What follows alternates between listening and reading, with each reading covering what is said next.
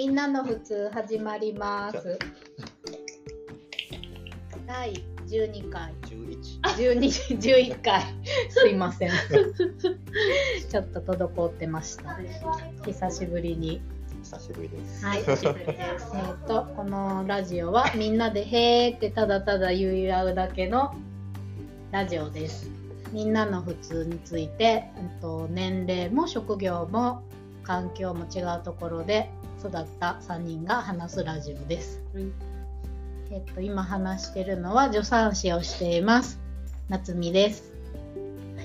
えー京都でコーヒー屋さんをしている上島です。えー、二条で子供服屋をしています小泉です。よろしくお願いしよろしくお願いしす。ます。こんなぎこちないか久しぶりすぎて。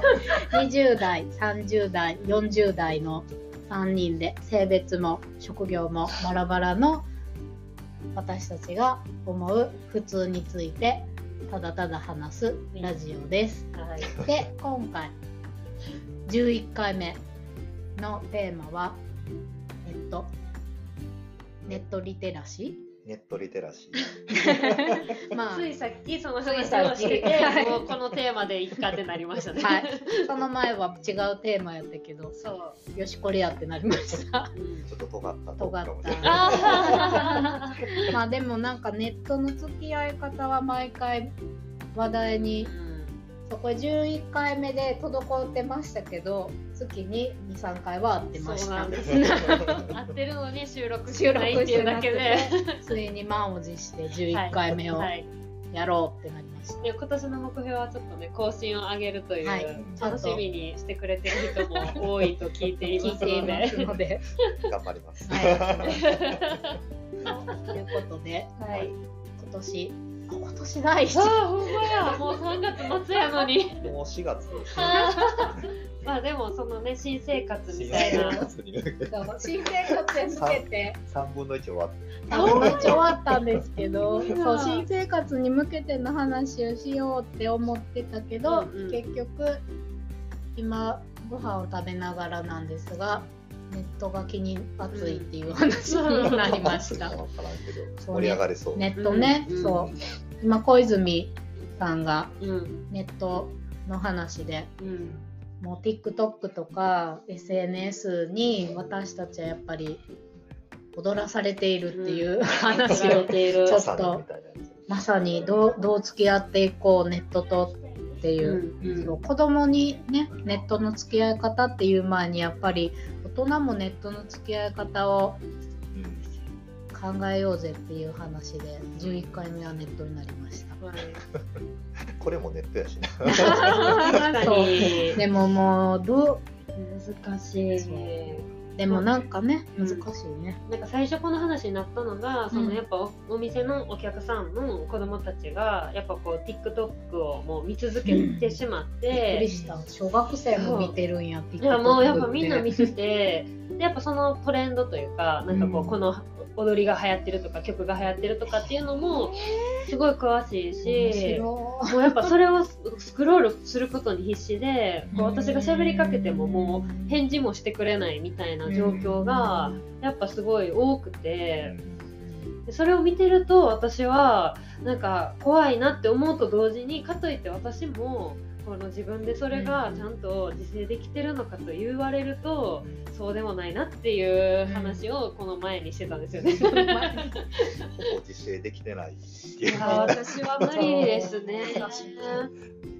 ちちょっと。どうなんできてる方なのかもしれない。えそうな気がします。うん。それを聞きたい。いやうん。すごい。強い心。私と小泉さんはちょっとリラックスも兼ねて無になって見てしまうよねっていう話でどうしてるの？わかんない。なんかお店をしてるから、SNS イコール仕事モードになるほなどっ。てるかもしれない。リラックスじゃないよだからなそう情報とか誰がどうしたっていうのをうん。バーって見て必要な情報だけキャッチして終わりみたいどれぐらい見てるの？一日の中で。な大体見る時間決まってるから。えそれは決めてるんですか？自分で。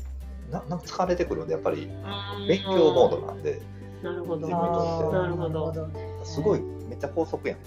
うんスマホ見るとき、うん。バーって見てるよ拘束されてる意識ちょっとないですもんね。ないけどでもなんか操られてるっていう意識はある。わかる。けどわかるあらあらがえてないだから私は割とやられたって思う。そうなんですよ。ああまたやられてる。気づく後で気づくタイプああまたやられたっていう。今日もやられたなって。私割と高校生ぐらいからその携帯持ってて、であみんながそれぞれブログ書いたりとか SNS があって。そうかブそうなんですよ。ログ書いてたん？そうなんですあれも意味わかんないんですけど誰が興味あんねんっていう。高校生の日常誰が興味あんねんって話なんですけどそれが流行ってて。違う感じだ今だから書いてたんですよ。でみんなそれぞれ持ってたんですよ。各々のブログを。インスタの走りやね。えそうです。その時はインスタとかないけどあそうですそうです。その辺とかそういう感じ。その後、まあインスタとかツイッターとかが出てきたんですけど、面白い。なんか割とその青春時代にはもうあったからフェイスブックそんなと思フェイスブックはね私たちはもうあんまり もうなかった。う。もうミクシーもっと前おじさんたちがやってるものっていう感じなんですよ。 Facebook は。そうそうそう。一応50代50代。アカウントはあるけどそっちはほとんどやってる子いないと思います。なんかなんかそういう世代やからあんまりその仕事っていう感じがないままけど仕事でも使うっていうそこがすごい自分の中で切りたいけど切り離されへんところがすごい自分の中でも苦しい部分。で苦しみ。すごいあの今あのほんまに悩んでます。悩み。切こ実な小悩み。悩み。悩みです。ネットとの付き合い方。本当に、ううん。ん、なっちゃん。あなんかいつ見る感じですか、その SNS というか。どのタイミングで？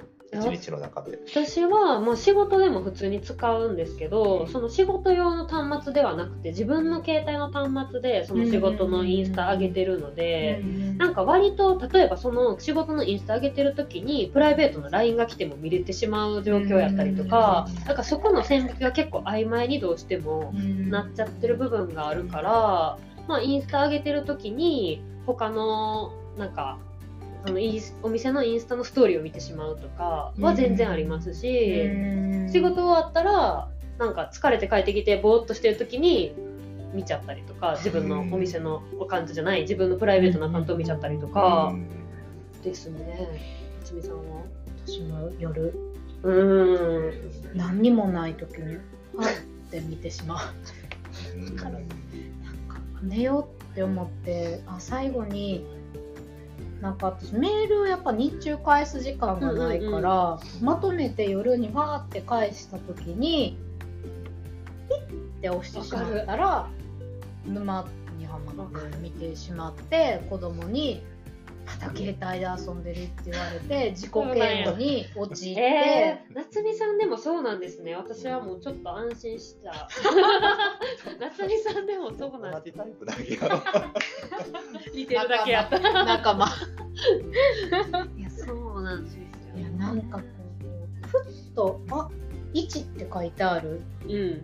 インスタ、あん DM でそうあの騙されてインスタのそう DM でしかやり取りしてない人もいてだからそうなったら見ちゃうん。そうなんですよ。なんか仕事として DM は開いたのに、その後、そう。もうね、見ちゃうんですよね。わかる。どうしたらいいですか、あれ。あれはどう罠にはまったって分かってるんです。しかも罠にはまってるの分かってるんですよ。分かってる。すごい分かってる。やめた。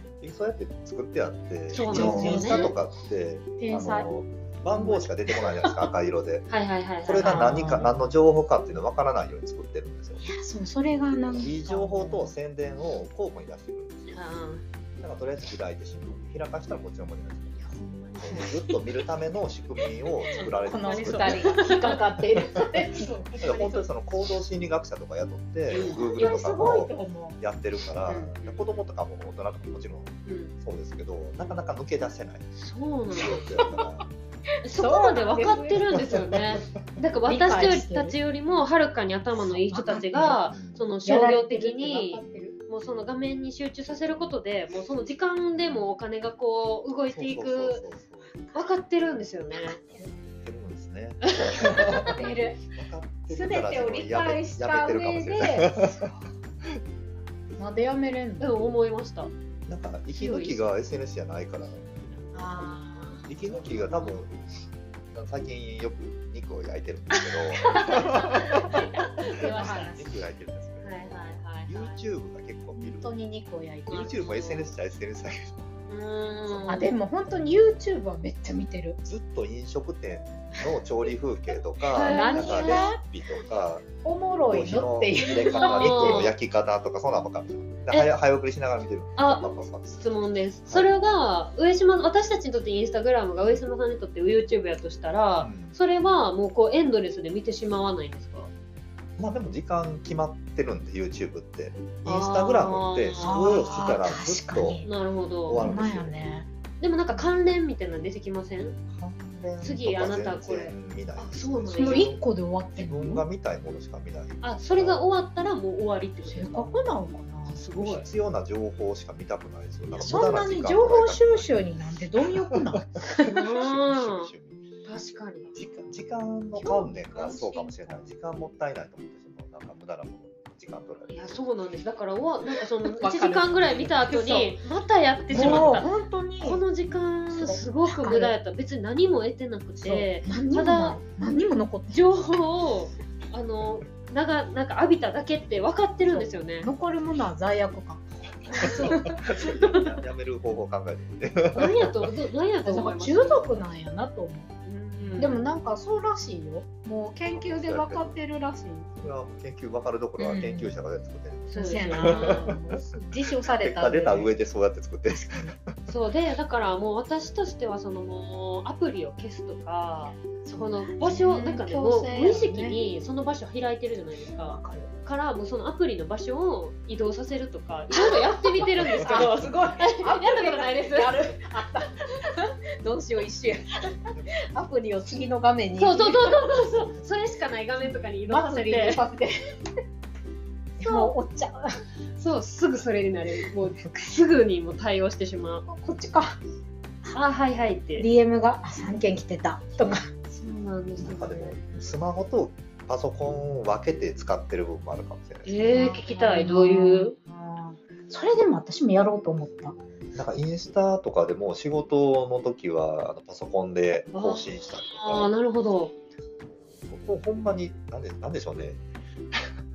遊びのもんもありますけど漫画とか、うん、うん。基本的に仕事になってるこっちのペン仕事なんですけど全部。上島君の画面は量が多くて見にくいあ確かになん全部か使ってるから、へえ全部使私あんまりアイコンもないし。うん。なんかそれぞれ使うも理由があるから。上島君のこれを見るとわ見る気なくすっていつも思う。確かに カテゴリーとかでもない。てカテゴリーにもなってるのか。なんかいやでね押しやすさあのあー。直感的にここっても決めてるんで。すごい。なんかその順番は全部考えておいておいてるかも。へすごえいやいえその 仕事の時はパソコンプライベートの時は携帯ってやってるってことですか？なんかねあの仕事によるんですけど、うん。基本的にまあスマホで完結できるんで、うん。出先でも仕事できうんるから、うん。これでいいんですけど、うん。なんか結構本気で向き合う時はもううん。携帯置いてパソコンでインスタとか LINE とかも開いてパソコンだけでやるようにしたり確か。にやってんなパソコン結構使ってる。パソコンずっと使ってる。うんでもなんかそういう仕組みを自分で考えていかないとあかんた多分そうですね。あとね。多分自分って一日の時間割大体決まっててこの時間にこれするこれするっていうのが変でしょ決まってるから時間割まあ私性格もある自と思う。営業自営業って時間割作らないと収集つかないんでずっと仕事できてしまう。メール対応は我ら聞いとかないとピコってきてたとしても、あ夜のこの時間にメール返そうと思ってほっとけるんですよ。だから見ないんですよ。うん今の時間これする？確かになんかそのお客さんからでもまあ仕事のなんかインスタグラムがまあ仕事ではメインでうん。でお客さんからこの連絡が来てしまうと返さないとって思ってうん。まずその携帯を手に取る。でお客さんとのやり取りが終わったらその後やっぱストーリーとかに見に行ってしまう、まあ、それはもうシステム化されてるんでそういう風に見に行くようになってるんですけどうん。やっぱそこが仕事とプライベートでこう分けられにくく今特になってるから、なんかそこがすごい難しいなと思って。なんかアプリあると思うんですよ。えありそうですよね。私も最近調べようと思っわてかんないけど自分が使ってるそのオンラインショップ Shopify っていうのがあって、それのアプリがあって全てのメッセージを一元管理するっていうのがあって、えーすごい。メッセージだけをそこでえー、すやり取りすごいる Shopify って結構使ってはるもんなん？自営の人は。わかんないけど世界で一番使われてる。なんかえー、上島調べよう。君から聞いて初めて知って、でもなんかうん。他の人から聞いたことないな、あんまりとす。ごい。多分ストアーズかベースが多いと思う。そうやね、ストアーズズかベースしか聞かへんから、ショッピファイは世界レベルな？世界レベル。世え界レベルやりとり？それで？やり取りもできるんですアプリを入れることができるんですよね。そのネットショップの。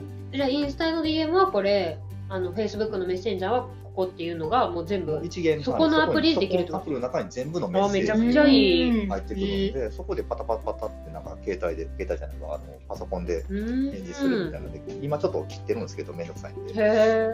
そこまでやらなくても大丈夫やったから。うーん。テレビ見ようとしてる。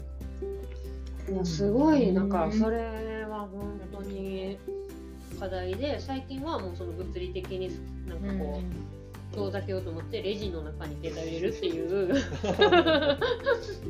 荒技に。荒技をやってるんですけど確かに。でもなんか、なんでその SNS そうやってうまく作られてるものからこう、なんか嫌悪感を抱くんやろうっていう自分も気になる。えでもなんかこう無駄にした感があるのかな？ある。私はあってなんか身になってないっていう実感がすごいあるんですよ。うん。なんかこう学びでもなければ何かためになったわけでもなくうん。ただ刺激だっていうことまで分かってるから、でも私がすごいその前の話で気になってたのはそれすらも分かってない子供たちがすごい多分犠牲になってるのをやっぱお店とかで目にするとなんか余計にその今の自分の状況も怖くなって確かに。焦りはあるんですよね。確か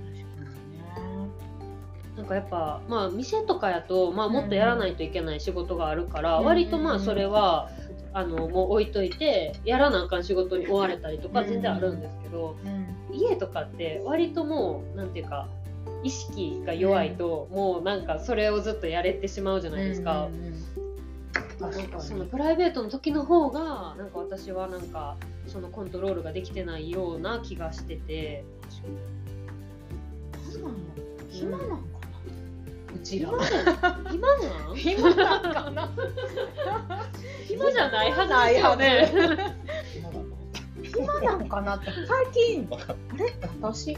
暇なんかなって思い出して。うん。いや本当に忙しい。でも忙しいっていうことが嫌いで。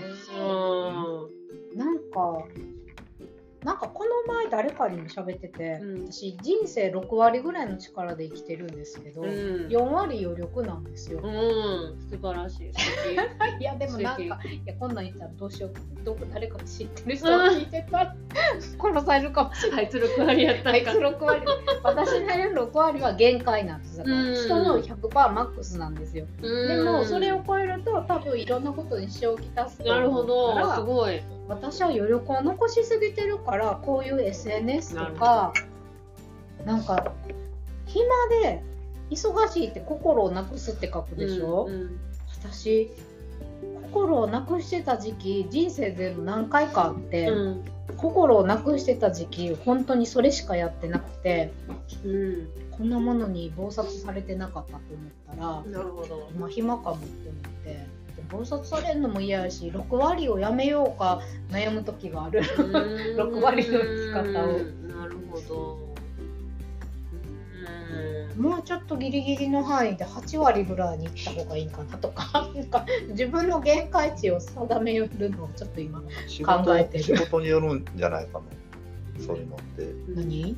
まあ、子育てしてて仕事もしてて8割やったら多分100超えると思う。な何かって子供が熱で仕事が繁忙期ですってなった時に100超えるよ。なるほど。そうだね。その余力が埋まってしまうっそうそうてこと。ですね。そう。だから6割でも仕事がお客さんに対しては100ぐらいの価値がある仕事がいいと。余裕がある仕事。自分には6やけど相手には相手には100ね。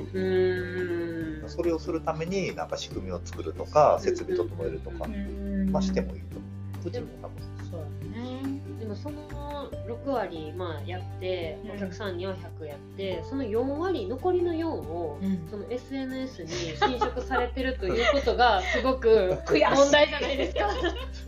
4本侵食されていや四四はされてない。けど一結は構な侵食されてると思う。そこがねすごいなんか課題だからもしそれが10やったらこの SNS に侵食される隙は全くないのかもしれへんけど確かに上島さんが言うようにそれがいいとは思わないじゃないですか。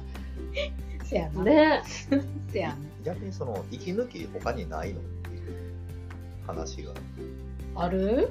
私あんま趣味なくてなんかそれをでも多分なんかやった方がいいんやろうなっていうのはすごい思ってますね。それにねななんかこう時間を割かなくていいものを見つけるべきなんですよね多多分。分そっちの方がなんか趣味じゃなくてもうんよくそうやね。自分多分散歩とか暇なああなるあのほど。暇なんだ。結果暇よ。散歩と火入れなんですよ確かに。うん確かに火入れに忙しいもう忙しそう。火入れのことと散歩の話しなっちゃんこれぐらいの火入れやと足りひんかった。とか情報収集もしてるしな。肉の焼き具合について。今日のどう？うんまあいいんじゃない。まあいい結構いい感じでできる。今日いい感じやろあー。やっぱこれやと思う。どう？うん。って言うしかないなるほど。じゃあし火入れ散歩。でまあ SNS といっても情報収集してたらもうだらだら見続ける時間はないというね。SNS は本当勉強ですから。自分にとっては。そこで 息が漏れる。息抜きしてないですね SNS やと。えああそう上ですよ島ね。君の息抜きは何なの？実あ際散歩と火火入れあ火入れも火入れ。だから YouTube も火入れの火入れの上島を見せたい今度見に火入れしてる。6割。うん見たい。6割火入れ。ああでもそれはすごい素敵な。ずっと火を見てるから。いやすごい素敵な。時間を計って火を見てるから。え火入れって肉の？まあコーヒー。あコーヒーにもつながってるんですよ。ねあ焙煎もそうなんです。焙煎のことやと思ったけど焼くのが。なんか途中で火入れって焙煎じゃない？ってなって。最近は鳥にも手出してんな牛けど。そういうこと。か。難しい。鳥は難しいらしい。難しい。なるほど。肉の火入れですね。そうそう。あのー仕事の焙煎のことやと思って聞いて違う途中でなんか違いそうやなってなって。違う違う。も もちろんコーヒ趣ーも味趣味あるんですけど、うんコーヒーに全部つながってくるんですよなるほど。どだからなどういう火火の入れ方をしたらどういう化学反応が起こって、うんどういう香りが出たりとかどういうものが出るとか、ね、熱伝導ずーっと火見るてるこの。人すごい。でも憧れるそういうなんか熱中できるものが、まあ、趣味でも仕事でもいいんですけどあるっていうのはあーでも私も憧れるな。私あんまりね集中力がないのかもしれへんって最近思ってきててなんか他のこと考えちゃったりとか仕事でもこれやってても他の次の仕事のこと考えてたりとかなんかそのやってることに集中できてへんこととかが多い気がしてそうなんですよね。結局でも環境やと思うんです。環境をいかに整えるかって大事やと思ってて自分とかやったらうちの店うん店に入ったらもう仕事もなんですよ学びのものななんですよるほど。ここでやることはこういうみたいなのがうんうん決まってるんで、うんうん。そういうスイッチが入るっていうえそんなに殻って帰れます？帰れないんですよ。いや私最近最近というか小泉を帰れ帰れないんですよね。なんか京都来て思ったのはなんかやっぱ店でも今一人なので。なんか一人って結構難しいなと思って前の時とかはまあ飲食店やってお客さんも通るし、まあ、スタッフもいるしそれが私の中で結構なスイッチやったんですよね。他人に見られてるっていう意識が結構大きくて。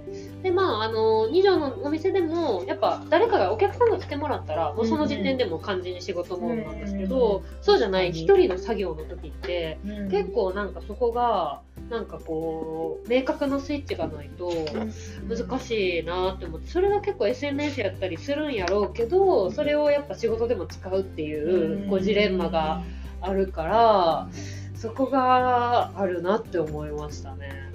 環環境か。まあ、究極そのスマホを見ない環境にするレジ入れるのうんうんうん、そうですよね。本当そうしないね、強制的に確かに。避けれへんやったら見えなくするしかない。確かに。違う趣味を。趣味ね。趣味、趣味が少なくていいですよ。なんか私も趣味ないんようんな。何してる時が楽しいですか何してるとでもかが楽しい私な本当に自分の勝手な偏見と統計でああいうもうずっとネット見てる人って暇やと思って。るだから自分も暇なんやなっていう自覚はある。余力はあるんやと思う時間と。まあ確かに。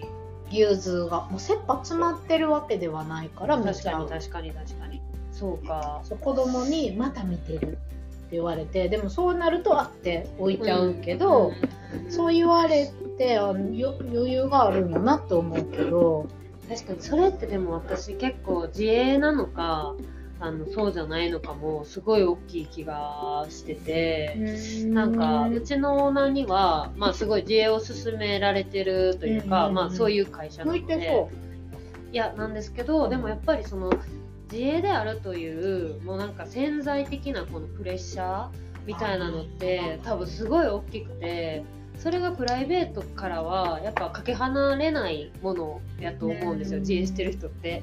プライベートといえどその生活がかかってるっていうことに関して多分大きいプレッシャーがうあるしそれってなんかサラリーマンかあの自営家って結構その余力みたいな暇さっていう部分で暇さ。暇 暇。暇人。ネットは暇大人きいような気がする。何でしょうね。そのプレッシャーとか特になくて、うなんか自営とサラリーマンの違いって、うん。自営は何かっていうと、うん。生き生き方なんですよ。自分の生き方はこうだっていうのうんを体現してるっていうのが、こういう生き方がしたいからこの仕事をしてるんだっていうのは多分自営だと思うんですよね。で、まあ、逆にそのサラリーマンはその自分の生活を主軸に置いてて、うん。お金をもらってうん。その生活を維持するみたいな感じになるから、うん。まあ、そこがちょっと違うのかな、自分が行動自分のやりたい行動基本的になんかやりたいことしかしちゃダメなんですよ自営って。でもなんかその SNS から、まあ、プライベートで見てる SNS から得たことがもうすぐ仕事に行きたりとかするし生かそうと思ってるじゃないですか多分そうですね。なんかその感覚がないからだらだら見続けてしまうのだろうかって。どうだろうかって思ったりもする。でも環境を整えるしかないと思うんですよ。スマホを見れなくするか、うん。なんか別にもっと楽しいこと、幸せになることを見つけるかない感じしますよね。自分自分とか別に先生楽しいと思ってないから、見見てないだけやと思うんですよ。そんな意識高い系じゃないと思う。なるほど。でもほんまにその学びというか仕事として見てるってことですね。事ですね仕事よりの趣味っていう感じですね。なるほどな。そう。そうなんですよ。だからその、まあ、YouTube 見るじゃないですか、火入れの。自分でやっぱ作るわけですよ。はい。試してみたいで試してまた貯めてもらうじゃないですか、そこにまあいろいろいろ過程があったりとか、人を巻き込んだり。してるから、そこもまあ楽しいわけですよ、うん。YouTube 以外のところでもなんかそういう行動を起こして楽しんでるみたいなところがあるから,、うんうんだからそういうまあ趣味に近い何かでも見つければ、SNS 見てる時間より肉焼いてる方が楽しいやんみたいな。人に喜んでもらうの楽しいやんとかなるんですよ確かに。そういうことですよね。なんか SNS より楽しいものをああるけどね見つけ多分簡単なんやと思いますその楽しさやったり時間なんかなんていうかなあの手持ち無沙汰みたいななんかぼーってした時になんかパッて手に取りやすいものがただそこにある携帯やったっていうかそこで関係してしまうとその時間無駄になるから、うん。そこの先につながってもっと楽しいことにつなげたいっていう欲求があるかも動画で見すて美味しそうなものがあるって思ったらこれを作って子供が食べたらどう思うだろうなとか。そんなこと考えてでたそれでここはダメやったら次改善してこうしようとか。野菜炒めってすごい喜んで食べてたやんか。へえ火入れを完璧にしたら野菜でも美味しく食べるんじゃないおー実験。すごいいやー誰かのために見てるんだななんか理由があるってことですよね。理由はありますよ、うん肉とかもつむぎが歯が前歯が今抜けてないからつむぎでも食べれる肉なんだろうすごい。すごいねえだからやっぱり仕事というか、そのツールなんですよね。すごいツールじゃないもん。前歯を 確かに。この前歯のために ザーって見てるとき理由ないじゃないですか。ただ、その刺激を追ってるだけやから、考えてそこやな。る考えよ考えた方が多分もっと楽しいことができるっていうでも考えて見てる時もあんねんうんうんうんうんうん。でもそしたらずっと見ちゃう時があんねんうーん。あこれどうなってんやろえあわかります。この人がどう言ったんやろわかります。あなるほどこうだったんか。えじゃあこれはどういうことなんやろうって調べる。おおと思えばどこまでも追えますもんね。ずっと気にえでじゃあこの人の意見こうやけど他の人はなんて言ってんやろう？ああうん。なるほどね。っていう。そうなってきたらまた別の話なんだけど。あ 学び方みたいなるほど。まあ学び方なか。自分結構最短距離派やから、うん。このことを知りたいと思ったら一番トップの人の情報を手に入れてようとするかもしれない。うん。でその人が言ってることやから八村が立ってるなって思って。でそれに同等の人たちの情報を23人見たらその情報が正しいか正しくないかって判断できるから、あじゃあこの情報でいいんだ、どうやってその人がトップって判断するんですか？まあ、最近でもネットで調べたら結構出てくるの、ん。で一番研究してる人とかっていうそうのが。そうそう。そう SNS とかでもやってるじゃないですか。究極聞くことできるじゃないですか今、昔と違って。トップが分かるからうん。プラス SNS やってると直接聞けるってういうん。環境があるから簡単やなと思うんですよ。なるほど。あ30分。あ、やばい。まあでもまだまだ30分ぐらい。今回一回切りながら話そうあ、一回これ切ります？切ってみる？じゃあ今回切ってみます。第2弾。盛り上がってきたところで。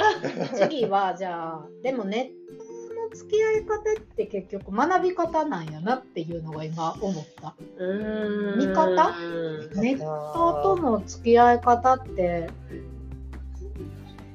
暇つぶしではダメそうですね。それやとほんまにただ受動的に受けるだけになっちゃうから、能動的なものがないとってこそうなそうなんやいやでもなんやろうでもネットとの付き合い方って結局なんか何を得たいかとかと。うん。根本理由としてネットとどう自分が付き合いたいかやと思うけど上島君は学び、うん。私たち2人は暇つぶし暇つぶし、になっちゃってるんですよね。それがすごくイージーで簡単にな、なんかそれができてしまうから。暇つぶしじゃないネットとの付き合い方を。次回に。次回盛り上がって。きちょっとあの細かめに行こうと思います。今回は。これで実験的に。11回終わってみます、はい。また聞いてください後編前編終わります。はーい。